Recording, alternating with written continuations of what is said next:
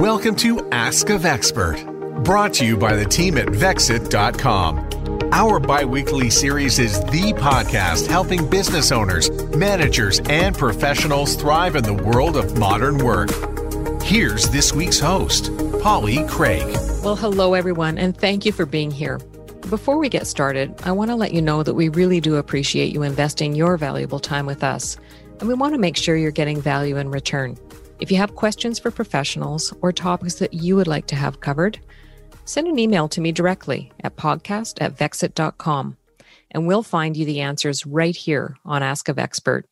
You can also find all the show notes and reference materials at vexxit.com forward slash podcast. And remember, that's Vexxit with two X's. So today's topic has generated a lot of buzz in everything from leadership to entertainment. Today, we're doing a deep dive on imposter syndrome. Where does it come from and how can you overcome it? According to Jessica Bennett at New York Times, it's that nagging feeling that you don't belong, and it affects women and minority groups disproportionately. Being Ivy League educated, an award winning CEO, rich or famous, doesn't make you immune. That same article quotes icons like Tina Fey and Michelle Obama talking about their bouts with imposter syndrome. We all have moments of self doubt. But when it runs rampant, it could cause real problems in your personal and professional life. So, how do we manage these feelings when they come up? How do we get comfortable sharing our voice with the world? Today's guest is going to shed light on this for us. Marina Byezhanova is an entrepreneur, global speaker, show host, and personal branding expert. Her life story has been a phenomenal inspiration to many. The work she does today helps business leaders build confidence in sharing their voice and their story. We can't wait to dive into this conversation, and we're so pleased to have Marina with us. Welcome to the show, Marina. I can't wait to get started. Thank you so much for having me. I'm delighted and excited. You know, Marina and I met uh, probably a few years ago because we both belong to Entrepreneurs Organization. And I always looked at this woman as being so incredibly astute and very connected uh, in in all sorts of circles, but I never really knew her personally until we had a conversation a few months ago. And I'm going to get Marina to start off this episode with just telling her story because it inspired me the moment she opened her mouth. Thank you so much for saying that. It really means a lot. And, you know, it's interesting because when we think of our own stories, we always feel, well, what's so special about it, right? Um, but um, of course, when we get that external feedback, it changes perspective. Um, I was born in the Soviet Union, uh, what was at the time the Soviet Union. And I grew up um, in post Soviet Ukraine. So thank you so much for pronouncing my last name so perfectly. It's very rare for that to happen in North America.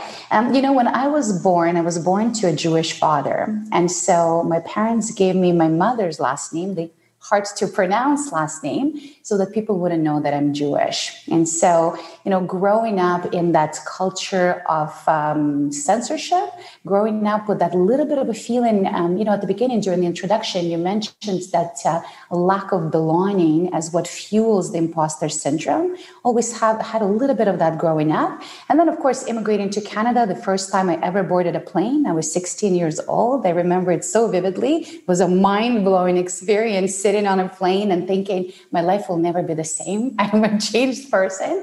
Um, first plane 16 coming from Ukraine at that time to Canada. Um, and then feeling that lack of belonging all over again, but for very different reasons you know, fast forward to where you are today, one of the things that I recall you saying that you didn't have color when you lived in the Soviet Union. And so when you got to North America, it was eye opening for you. And and so just that observation you can just imagine. And now when you look at your own personal brand i do notice that you you always use color in what you do. Is there a connection there Definitely. You know, it's really interesting. Again, when you're growing up, you have your own reality, and it seems to that this is the way things are for everybody, right? Um, but so we didn't have much color as far as even the way kids dressed. So we all dressed in black, white, gray, brown. Our school uniform, we, we all had to wear uniform to school. We didn't have private schools, it was all state schools, but uniform. And the uniform was black and brown. And on important days, we could wear black and white. so that was, you know, more festive colors.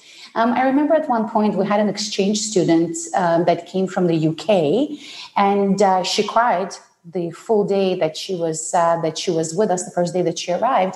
We asked her why and she said uh, everything's so depressing. There's no color. How can you have kids not wear color? And we had no idea what she was talking about. But i do remember that uh, we had a pen pal um, many people don't even know what a pen pal is anymore but pre-internet days um, you know you could make friends quote unquote overseas and exchange letters and we had this pen pal in bulgaria that would send us chocolate and candy wrappers. No chocolates or candy inside, just the wrappers, but they were extremely bright colored. And I still remember that. This was so many years ago. I remember just sitting and staring at the colors and just for, you know, hours on end because it was just so different. We couldn't see that anywhere else. Um, and certainly what a different reality today and what a different reality for my own kids that have no idea what I'm talking about when I share those stories with them. You know, our audience is made up of business owners and leaders. And, you know, we touched on the fact that imposter syndrome, we've all heard the term and we touched on it a little bit. And in the work you do with helping people identify their own personal brands, can you sort of connect the dots between those two? What is imposter syndrome? How do you see it affecting business leaders? And then where do you start on your journey to helping them? So, imposter syndrome is um, a fascinating phenomenon to me because one thing that I notice is how prevalent it is and how prevalent it is among incredibly impressive, inspiring, and successful people who, on surface, have absolutely no reason to have it. So, imposter syndrome essentially, as you mentioned in the introduction, it's a little bit of that lack of a sense of belonging, but even more so, it's that nagging question of, Am I good enough? Am I good enough in comparison to others? Do other people think I am the successful, smart person, but in reality, I'm not? I'm going to get discovered.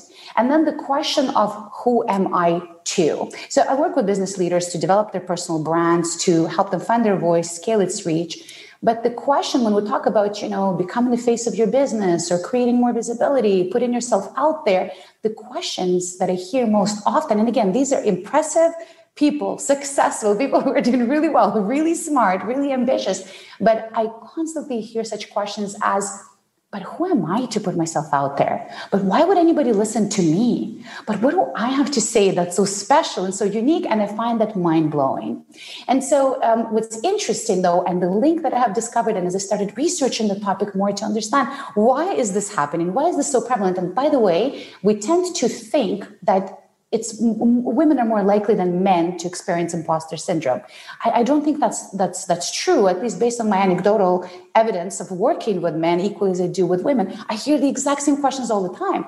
Um, I think that women are just more. We tend to be more expressive. We're socialized in a way that allow us, um, you know, we have that permission, internal permission to express those worries externally, where men usually suppress them. But it's quite um, it's it's it's it's a phenomenon that affects men and women equally and even more so, men and women who place a lot of value on achievement, which is why it's the connection is with the more successful you are, more you experience the imposter syndrome. It's not the other way around, which is quite fascinating.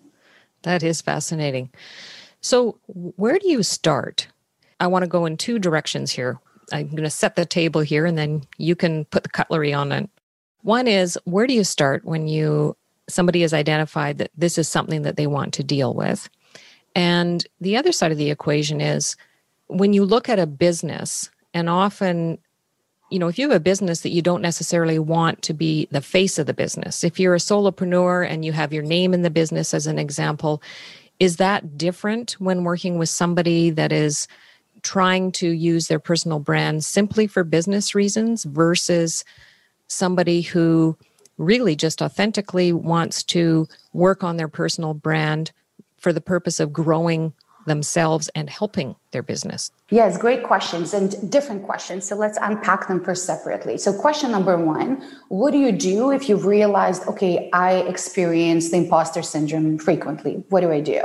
Um, my answer is you focus on a change of perspective, understanding that it's normal. It's not a sign of weakness, it's not a sign of strength either, but it's a sign that you're growing and you're putting yourself outside of your comfort zone you're certainly not experiencing imposter syndrome if you're within your comfort zone, right? So let's say if you're always doing 5K marathons, you're going to have an imposter syndrome. You do it all the time. You show up, you run. If you're going to do a 20K marathon, you might show up and feel like, ooh, Am I going to be as good as others? I'm not going to be able to do it. You have those questions and worry. That's normal. So if every time you experience imposter syndrome, you say, you know what? I'm putting myself out of comfort zone. I'm growing. This is a sign of growth. This is how I'm supposed to feel. It's normal. As long as it's not paralyzing us and we're still taking action, then it reframes. Stop thinking that you're the only one and why is this happening? And, um, and my mind is weak and, and all those different things. It's a normal thing to experience. And again, it's normal among people who are achievement oriented. Now, personal brand, what does it help with? How does it help? Certainly, it fuels that imposter syndrome emotion because you are putting yourself out there. And especially if it's not something you're comfortable doing, you ask yourself a lot of questions and you do expose yourself to a lot of criticism and, and some negativity sometimes as well, right? To put yourself out there, it happens. So, certainly, it fuels self doubt. Now, your other question was, is it different when you're a solopreneur? You know, and that's a question I get quite frequently. Well, of course, if you're a solopreneur, you have to build a personal brand because that's how you grow the business. You are sales and marketing. So, of course, you're going to be building your brand. Sales and marketing is you. And then entrepreneurs with established businesses with employees will often say, Well, I have a sales and marketing team. So why should I be putting myself as the face of the business? The business has been growing really well. We're successful. Why should I be doing that? And the answer to that is the world has changed, people have changed, and customers have changed. Customers are becoming less trusting of corporate brands, less trusting of corporate messaging, and a little bit less interested in corporate messaging as well. What we're interested in is other humans. We are inspired by the human beings who are building those businesses. So, as much as you, as the founder or co founder, might feel, what's so special about me? What makes me so interesting? You are fascinating to people, even more fascinating than Vexxit, because people want to know what does it take? Who is the person behind the brand? And the um, feeling of trust, the trust that you would want to establish with customers um, it helps um, to achieve, you, you, you're, you're able to achieve that much easier through personal branding than corporate branding without diminishing the, the, the importance of the latter. And one thing we always hear and we know is the fact that people buy from people, not brands. And so to have a brand has to have some personalization and it's the human to human interaction. Well, there's lots of good examples, but the first one that pops to my mind is Richard Branson his personal brand is larger than his company Virgin Airlines brand or his Virgin brand.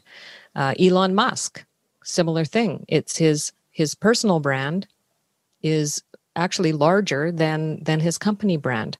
And so that's really an important thing for companies to to really understand. And then touch on the effect that social media has with this because you know now you're you're putting yourself out there.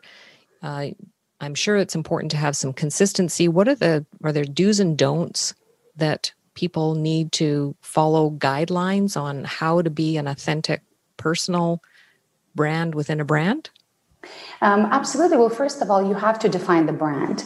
And you know, one of the biggest misconceptions that we're seeing right now is that people are equating brand and branding, especially personal branding, with marketing and specifically with social media. We often hear you want to build a personal brand, go on LinkedIn, post on LinkedIn. Now, Clubhouse is really hot. You should be on Clubhouse, build your personal brand. That's not building your personal brand, that's marketing yourself, which is the next step. First, you have to define what your brand is, and that's really, really important. Look, we know a lot of people with very strong brands who have no social media presence at all. Social media is not one of the channels where they can scale the reach of their message with the right audience. Your brand is your differentiator. That's what, that's what your brand is. So if you think of it in that way, it also simplifies um, the complexity of what's a brand, you know, that feels intangible. What does it mean? Do I have a brand already? You don't necessarily have a brand already, you have a reputation, but your brand is your differentiator. So, first, you want to identify what is that differentiator. If you are an accountant, well, what makes you different than all of the other accountants out there? If you're a lawyer, same thing, beyond your area of expertise, there's a lot of competition. What makes you unique? What makes you special? So the process of uncovering your personal brand, it really is not an external process. It's not a, a, process of posting or creating content. It's a deep dive. It's a process of reflexivity, identifying that unique positioning. And then people always ask me, but is there something unique? Do I have unique positioning? Yes, you do. Everybody does. It's just that clarity so that when people see your name, they can associate it with something unique and that's relevant to them. So that's number one. Number two, before you start to answer your question, before you start creating content on social media, putting yourself out there, you have to identify with clarity your content pillars. What are you going to be associating yourself with as far as the content you will be creating? Most people don't do this, and this is the biggest mistake because here's what happens. When you've identified your brand and you say, okay, well, this is my brand, this is my differentiator, now I'm going to go on LinkedIn because that's where my audience lives, and I'm going to start creating content. Two things happen. Number one, you don't know what to write. So you sit there, you're ready to go. You say, Today is the day I'm going to start. And I'm like, well, what do I say? Like, you're not sure. Or number two, you start posting. Maybe you're an extrovert, you know, you have the gift of the gab. So you start just sharing a bit of everything. And what happens then? So first, in, in first case scenario, nothing happens, right? Because you're silent and paralyzed. You don't know what to do. What happens in the second case is that you're just posting and you're just sharing and you're just diluting your brand that people are not clear. And then on um, you know what it is that you stand for. And if you're fun you're entertaining you're interesting you might be building a following but that following has no idea what you do. And then very often it happens to me too where people will come to me and say you know i have a following and i'm posting a lot and people are engaging but most people i speak with and i say well do you know what i do exactly? They have a very vague idea right? They might say like, oh you're a lawyer. What kind? Are you, do you do the type of law that's relevant to them? They're not sure so what, what is very important is to define those content pillars, of which there are two to four. You keep it very simple. One to two that focus on your area of expertise. And that's all you talk about is your area of expertise with clarity. You have to be very clear on what you're an expert in. So that's that's an important step.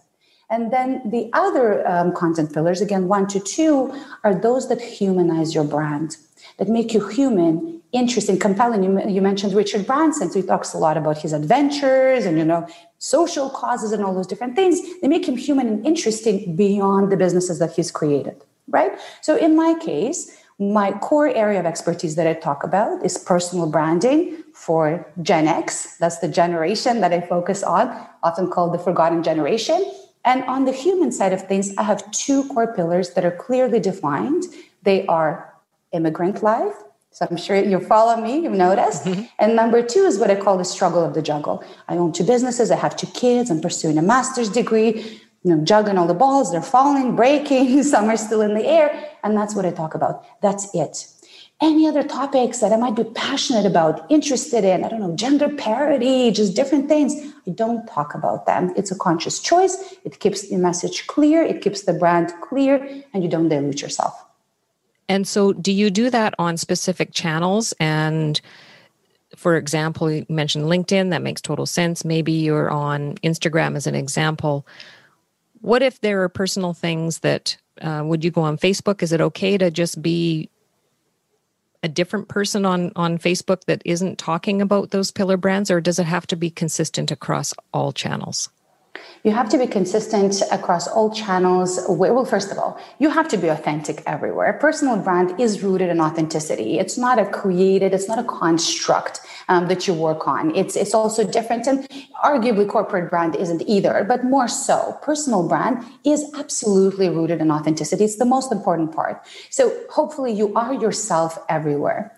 Now, that also means you can be yourself everywhere, but you can show different sides of yourself, right? So you're not a different person, but you're a complex individual, right? You're one way with your friends, you're one way with your family, one way with your clients, still you. So the authenticity is still there.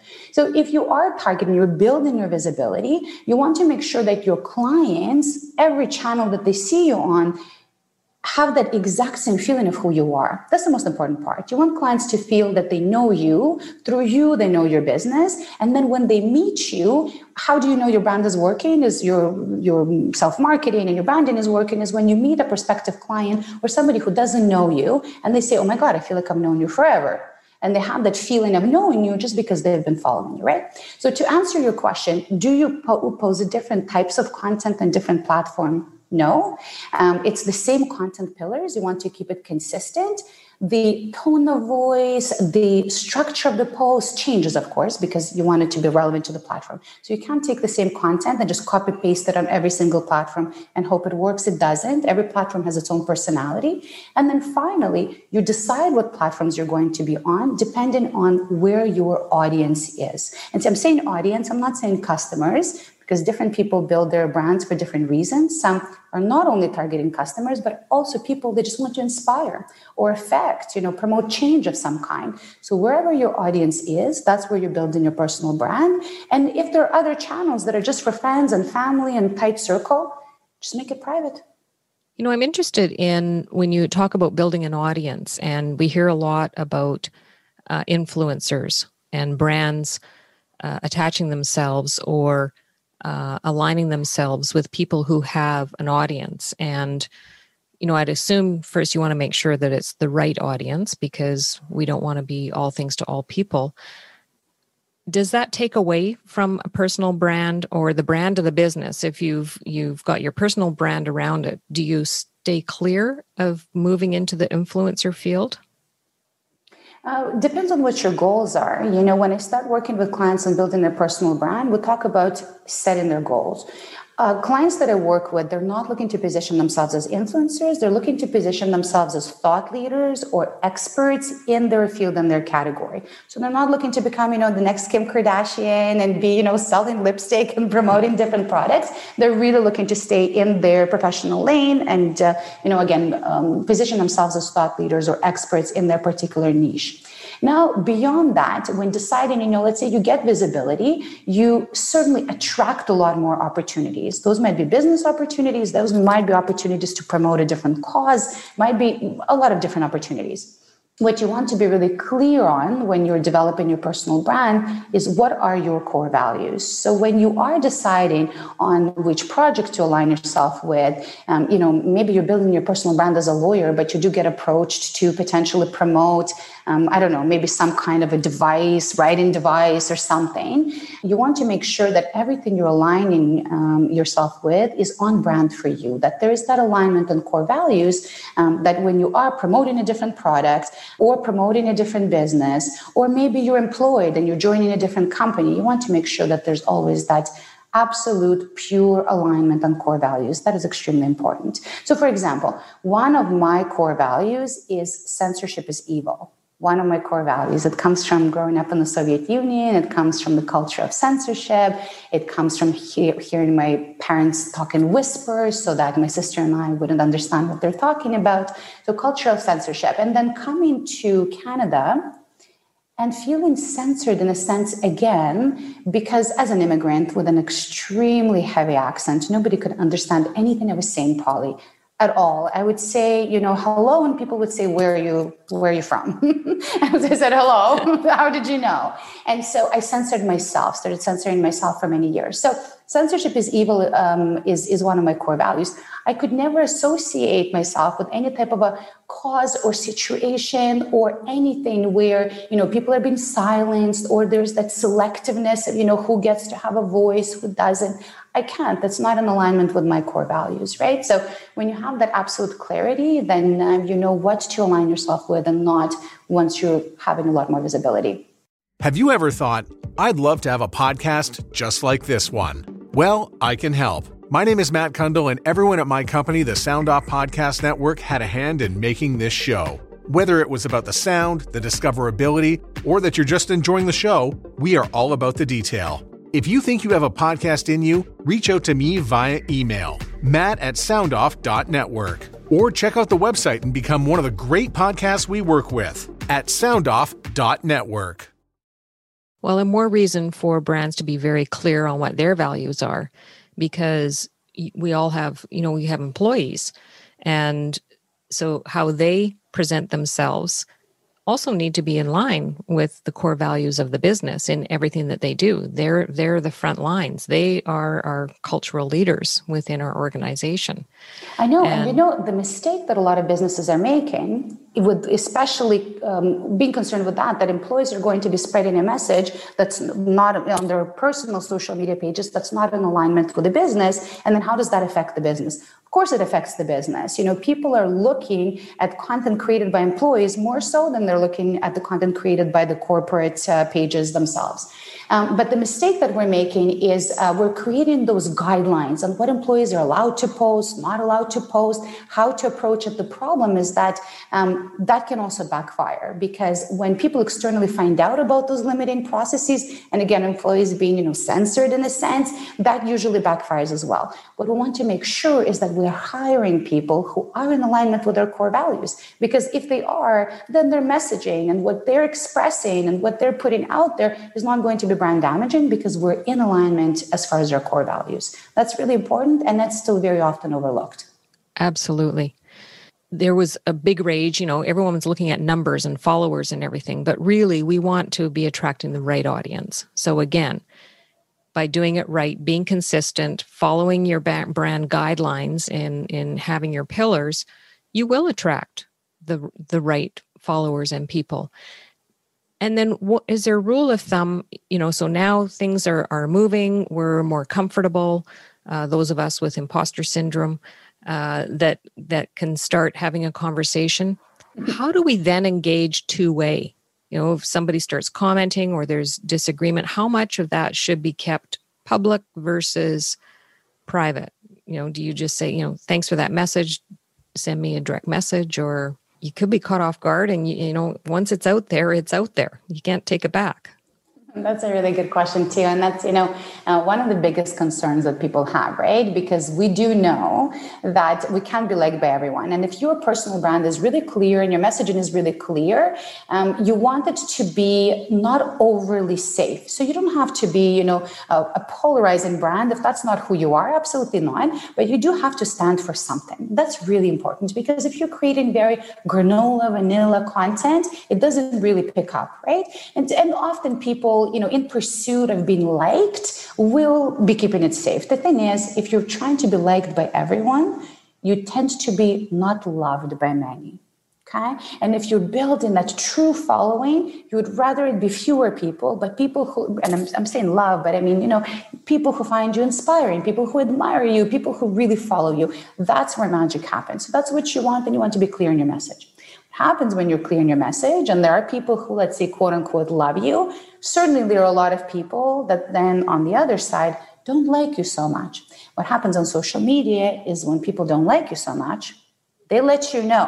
they make sure that you're aware of the fact that you're not great.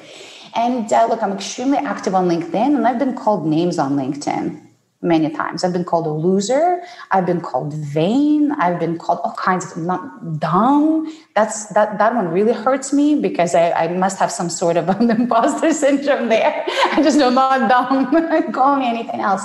Um, call me a loser. And so um, those sting and those hurt. How you deal with them will depend again on your personal brand. Okay. So first of all, you can always delete a comment and you can always block a person, right? It's an option on LinkedIn in particular. That's an option. And every time I get this negative comment or I get a remark, I start getting lots of DMs and text messages saying, did you see that comment? You should delete it. Block the person. I can't believe they said it to you. My core value censorship is evil.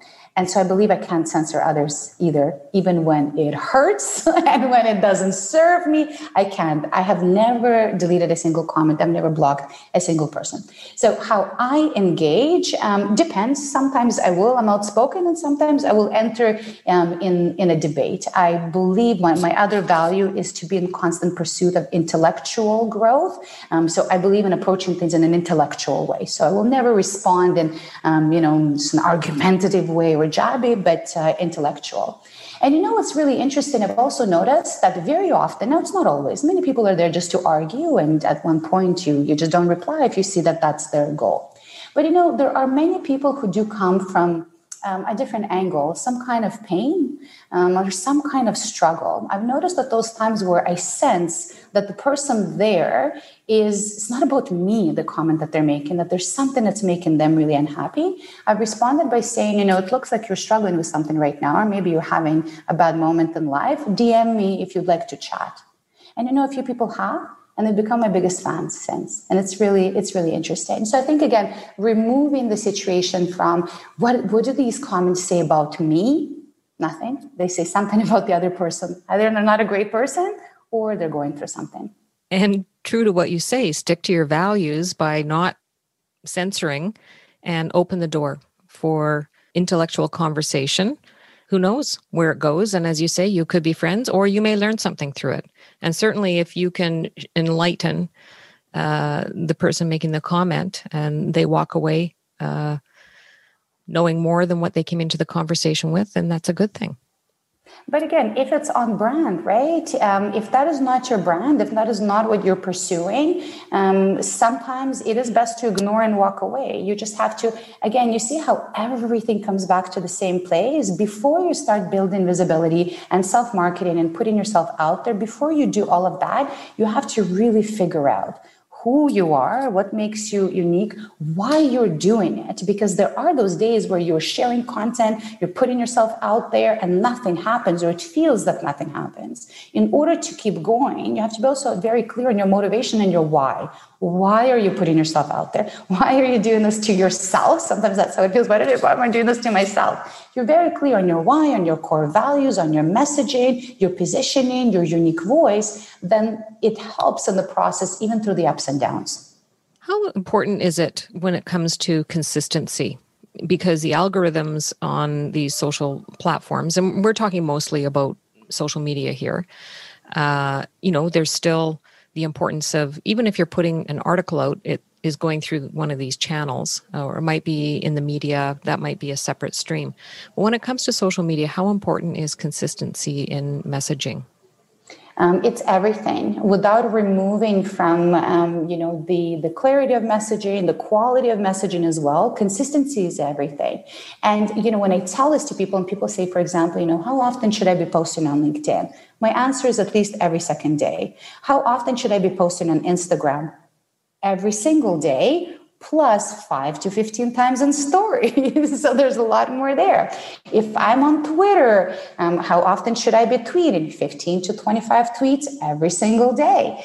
And uh, nobody likes hearing that. People get really overwhelmed. It's the truth though. But if you think about that, it's the truth with everything in life, right? If you have a goal that you're working towards, you can't just do things every now and then when you feel like it, right? If you're, let's say, training towards something, right? You can't go in and for a week, it's every single day and you are all in, and then you do nothing for two weeks. You've lost the momentum and you've lost everything you've done. So you're rebuilding. So, yes, you can go back to it all the time, but you're rebuilding all the time. So, consistency is absolutely important because, you know, with all those different steps, it's all cumulative and then it results in a bigger uh, payout. And also, of course, it is all about the algorithm. You know, less than 1% of people on LinkedIn, less than 1% of people on LinkedIn uh, post three times per week or more, which is why I said every second day is important. So by posting every second day, and this will this will give some motivation to the overachievers uh, that are listening to this conversation. Oh my God, I get to be in the one percent. Yes, you do. And then what that means is that you eventually takes a bit of time, but you go to the top of the algorithm, meaning uh, when people people will see your content right? Because if you're posting every now and then, and then you feel you get very low engagement and you get really discouraged because you feel, oh, my, my posts are not good, people think they're not good, I didn't post something of value. No, it's just that nobody saw it. The tree fell, but we didn't hear it. so did it really fall? Um, so that's why you're absolutely right. Consistency is extremely important. And what about visualization? You know, we hear a lot about video and the importance of that. But when you're posting a message, uh, and I'll use LinkedIn uh, because it's mostly a business audience that we have. Is it important to include photographs or images uh, with posts there? Anything that can humanize the message is particularly important, right? Um, number one. Number two, it has to be something that you're comfortable with, right? So LinkedIn right now favors posts. We're starting with with video. Favors posts with video in them, but there are a couple of uh, things to keep in mind um, native video, meaning when you recorded a video and you uploaded it directly on the LinkedIn platform, not when you included a link, to, let's say to your YouTube channel or anywhere else where it's hosted. And just also another quick tip LinkedIn, and we're talking about LinkedIn, but any social media platform, don't like links of any kind. So if you are, for example, sharing an article and you're putting a link, or it's a link to a video, platforms don't like it. Usually they will not optimize those posts for people to see. Why? Because they want people to stay on the platform. And if you're sharing something where people click and they leave the platform, of course the platform doesn't want that, right? So that's the that's that's the thinking. Um, so usually that's where you will see people will often say link in comments. They will write the post and they say link in comments. That's the little hack. That's why we do it. So when you are sharing video, you want to upload it directly to the platform. You want to make sure that it's a couple of minutes in length, absolute maximum, even though LinkedIn allows up to 10 minutes, but you want to keep it up to two. Um, and you want it to be human, you want it to be you, you don't want it to be overly produced. It's important. LinkedIn loves video because then people are sitting and staring or staying on LinkedIn. They're not just scrolling away. So video does well. Images do well um, also, but again, ideally images of, of, of, things you took, your pictures, not something you found, you know, some stock image online. Nobody noticed. It looks like an ad and people scroll down. So again, something a little bit more authentic. It can be a picture of anything more authentic. And again, a reminder, you want to stay on brand and consistent with your content pillars you know, a picture of here's the wonderful coffee that I'm drinking this morning, or here's my beautiful view from where I'm sitting are only interesting and relevant if they're connected to one of your content pillars. Somehow you can be creative and find a way of connecting it to your um, to your message but otherwise it just feels a bit random and doesn't really connect. So images as well and of course text only posts are still doing very well um, on linkedin too. So the more you diversify the different types of content you create the better. But also you want to stay um, consistent with who you are and comfortable right? So again the reason i'm saying this polly is that many people will come to me and say um, you know I, I, I want to be on linkedin but i'm not going to be on linkedin if you make me do selfie videos and I don't make anybody do anything that they're not comfortable with because then it's going to feel forced and not natural. So you you want to stay within your comfort zone. Well, and on that note, uh, what about live video or in LinkedIn Live or whatever their name of their platform is? My understanding is that because not a lot of people are using it yet, that it would be very good for people to start uh, using that uh, to get uh, ranked better. Uh, LinkedIn Live um, was fantastic for me when I started using it, um, and I don't know if it was maybe partially partially contextual. So LinkedIn Live, you have to apply to have. Not everybody has it, and you have to wait to be approved. Um, I received my approval in November or December of 2019. You might you might be thinking this is weird. Why does she remember the date um, when she got approval? But there is a reason. So I received it, and I was so happy. Polly I was so happy. I told everybody. I told my daughter who didn't quite understand why I was so excited and what it was about. I was like doing happy dances, and then I froze because I didn't know what to do with it. So what I'm going to do? I'm just going to go live, and what am I going to say? Is anybody going to listen? Do i have something of value to say in this type of format right? So all those questions the same questions they always resurface when it's something new right? Something new we start asking those same questions. I froze and then i did nothing with it. I just sat on it and i announced i wrote a post on linkedin people were congratulating me giving me ideas of what to do with it and then i did nothing. And then the pandemic hit right? So that's why i remember it was uh, november december because the pandemic hit in march. Um, and uh, one of my businesses got massively affected by the pandemic, but massively. And everything shut down.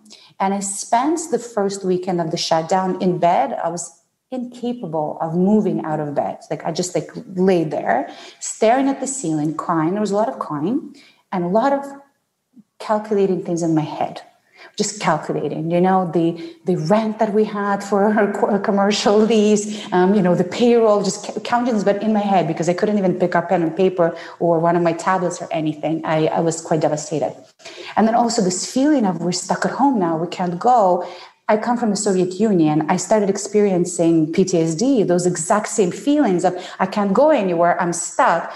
I go to a grocery store, everybody's paranoid and staring each other down. I felt like that growing up. It's that same feeling. So I was all kinds of overwhelmed. And for some reason, there was something in me that just pulled me towards using LinkedIn Live. I felt, you know what? This is a way of speaking. So I feel less censored. It's live. I'm just speaking. I'm going to be interviewing people. So I'm growing intellectually. I'm bringing some value and people are going to be watching. It's live. So it's going to feel like, you know, something is happening and it's real.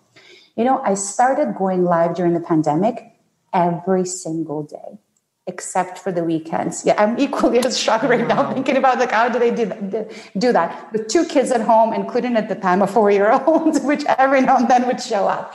I did it every single day. It was it did absolute wonders to my visibility, my personal brand, business opportunities that started coming my way, um, just the exposure that I got, and in my case, more importantly, my my mental health and sanity as well in a really unexpected way. Wow. And I'm just curious to know what was the underlying theme of, of your posts on there? Was it different than everything else that you do, or was it specifically related to what you were dealing with in the moment going through the pandemic? Um, you know, I did share what I was going through during the pandemic um, to to an extent. It was very hard to talk about it. The few times that I did in my written posts, not in the lives, I was humbled and overwhelmed by the amount of support that I received. You know, it's really interesting. Uh, we talk about the evils of social media and how it removes human connection and how we don't connect anymore and all those different things. Uh, for me, it's been different. You know, when I came to Canada again as an immigrant, as a teenager, I didn't have a community. I didn't have a sense of belonging. Um, for many years, I, I, didn't have real friends. I couldn't fit in. Um, for me, social media was a way of building a community.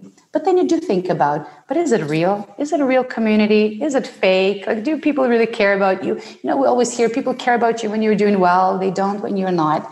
But when I wrote that first post on LinkedIn and I said, um, I shared how tough everything had become, I must have said the word tough about 12 times in that post. and it wasn't such a long post. Hashtag tough. pretty much tough life. I said, it's tough to be an entrepreneur. It's tough to be a mom. It's tough to be a partner. Tough, tough, tough, tough, tough.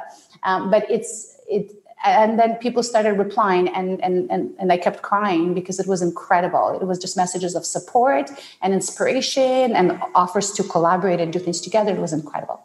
My LinkedIn Live series was different. Um, I called it Voice of a Leader. So my business is called Brand of a Leader. Um, the uh, LinkedIn Live show is Voice of a Leader. I started interviewing absolutely incredibly inspiring people from all over the world, talking about their life stories, about, and again, because everybody was stuck at home, they all of a sudden became accessible. Those people that I had been asking to speak with for years, all of a sudden they were saying yes. And so every day I got to have that hour of inspiration, connection, learning, growth, and then all these people who were watching and saying this is incredible, you know, this is this is fantastic, this brings value, uh, was um, was was was really truly. Um, I shy away from you know big proclamations, but uh, you know it was a bit of a lifesaver. Wow. Well, this has been fantastic. And, you know, we started with imposter syndrome, and then you very, very succinctly related it to personal brand, how to build our company, using our personal brand, being authentic. What haven't we covered that you'd like to touch on? Um, you know, again, I, I, think it's really important to realize um, that uh, so many more people experience um, imposter, imposter syndrome than we realize. So many people. You know, I can think of so many moments where um, I was putting myself in a new situation, a different situation, and thinking, why am I doing this to myself? Why did I do this? And you know, when we remove this um, layer and notion of what we should be in order for people to accept us or think that we're worthwhile, when we remove that, when we take off the masks, and when we are, you know, we take that risk of being ourselves and sharing who we are, magic happens. You know, I'll tell you one last really quick story. I'm doing public speaking a few years ago. And really, it was incredibly scary for me because when I was in university, I got laughed at a lot when I would be doing presentations and speaking because nobody could understand what I was saying. I'd make mistakes with my words. Again, my English was questionable. And so um, it was always a rough experience. But I always wanted to do public speaking nonetheless because no censorship. I can have a voice. I can express myself. To me, um, having a voice is the most, um, you know, priceless thing that we can have. You know, my why is to help people find their voice and scale their reach. And so when I became a public speaker, I had this idea of what it was supposed to be like, right? Like it needs to be well researched. I need to show up with some like facts and takeaways and come there and be all professional and deliver. And I was doing all right. But, you know, nobody was particularly floored at the end of any of my talks and did all right. And I remember this one time I was invited actually to speak to a group of members of entrepreneurs organization and talk about, um, I think, tying personal branding to um, what being member of EO uh, did for me and how did it fuel my personal brand, something like that. And so it was the first time, Polly, that um, I thought of sharing uh, a bit of my background and sharing that I come from the Soviet Union, et cetera, but not because I felt, you know, anybody cared, it was a big deal, just wanted to give a bit of context. And so I remember, I remember coming, it's a dinner event, so people are sitting there waiting for their food, it's evening, you know, those are not the, the most pleasant speaking engagements because people get easily um, distracted. And so I come in front of the room and I say, um, I was born in the Soviet Union. I was born to a Jewish father. Um, I was born to a Jewish father, which is why I have my mother's last name. And to me, this was no big deal. But all of a sudden, I noticed the room went really quiet, but really quiet. And I noticed that every single person put their cell phone down. And it was just quiet, and everybody was listening to me. And I was standing and thinking, what did I just say? Like, what did, what did I just say that they found so captivating and so interesting? And then I realized that as much as, you know, I had takeaways and tangible things, etc., it was that human story that connected with me with people and that people thought was really interesting. And, you know, for so many years, I used to hide that I was an immigrant. I used to hide that I was from the Soviet Union because I wanted to belong. And I felt people would feel I'm weird, strange, I'm not from here, and not include me. And it's, it's been quite the opposite. So when we take off the mask, when we share who we are, it's, um, I think, the most powerful thing that we can do. Wow, I think this is a really good place for us to to end this really important conversation. And I think that so many people are dealing with so many things that they haven't had to face since the onset of COVID and you know, coming out of hopefully coming out of the third wave and hopefully not going into a fourth, it really has changed our lives and our mental health. This is an area where imposter syndrome has really come to the forefront for many people. And uh, the work that you do is helping so many. And so I thank you for being with us here today. And we look forward to having you on as uh, guest talking about other things because you know, our audience of business owners and professionals working together, it's all about bringing out our personal expertise to help others live a better life. And you've done that for us by being here today. Thank you, Marina. Thank you so much, Polly. Thank you for giving me the opportunity to share and to have a voice and to scale the reach of my voice. It's the most priceless thing for, for me to experience. So thank you. And we will be putting the article that we referenced on imposter syndrome from the New York Times uh, in the show notes. And again, you can go to vexxit.com forward slash podcast, get that. And we will be including many of the important things that Marina has shared with us today. Thanks for being with us. Please note that the conversation in this podcast is for informational and learning purposes and does not constitute legal, financial, or business advice.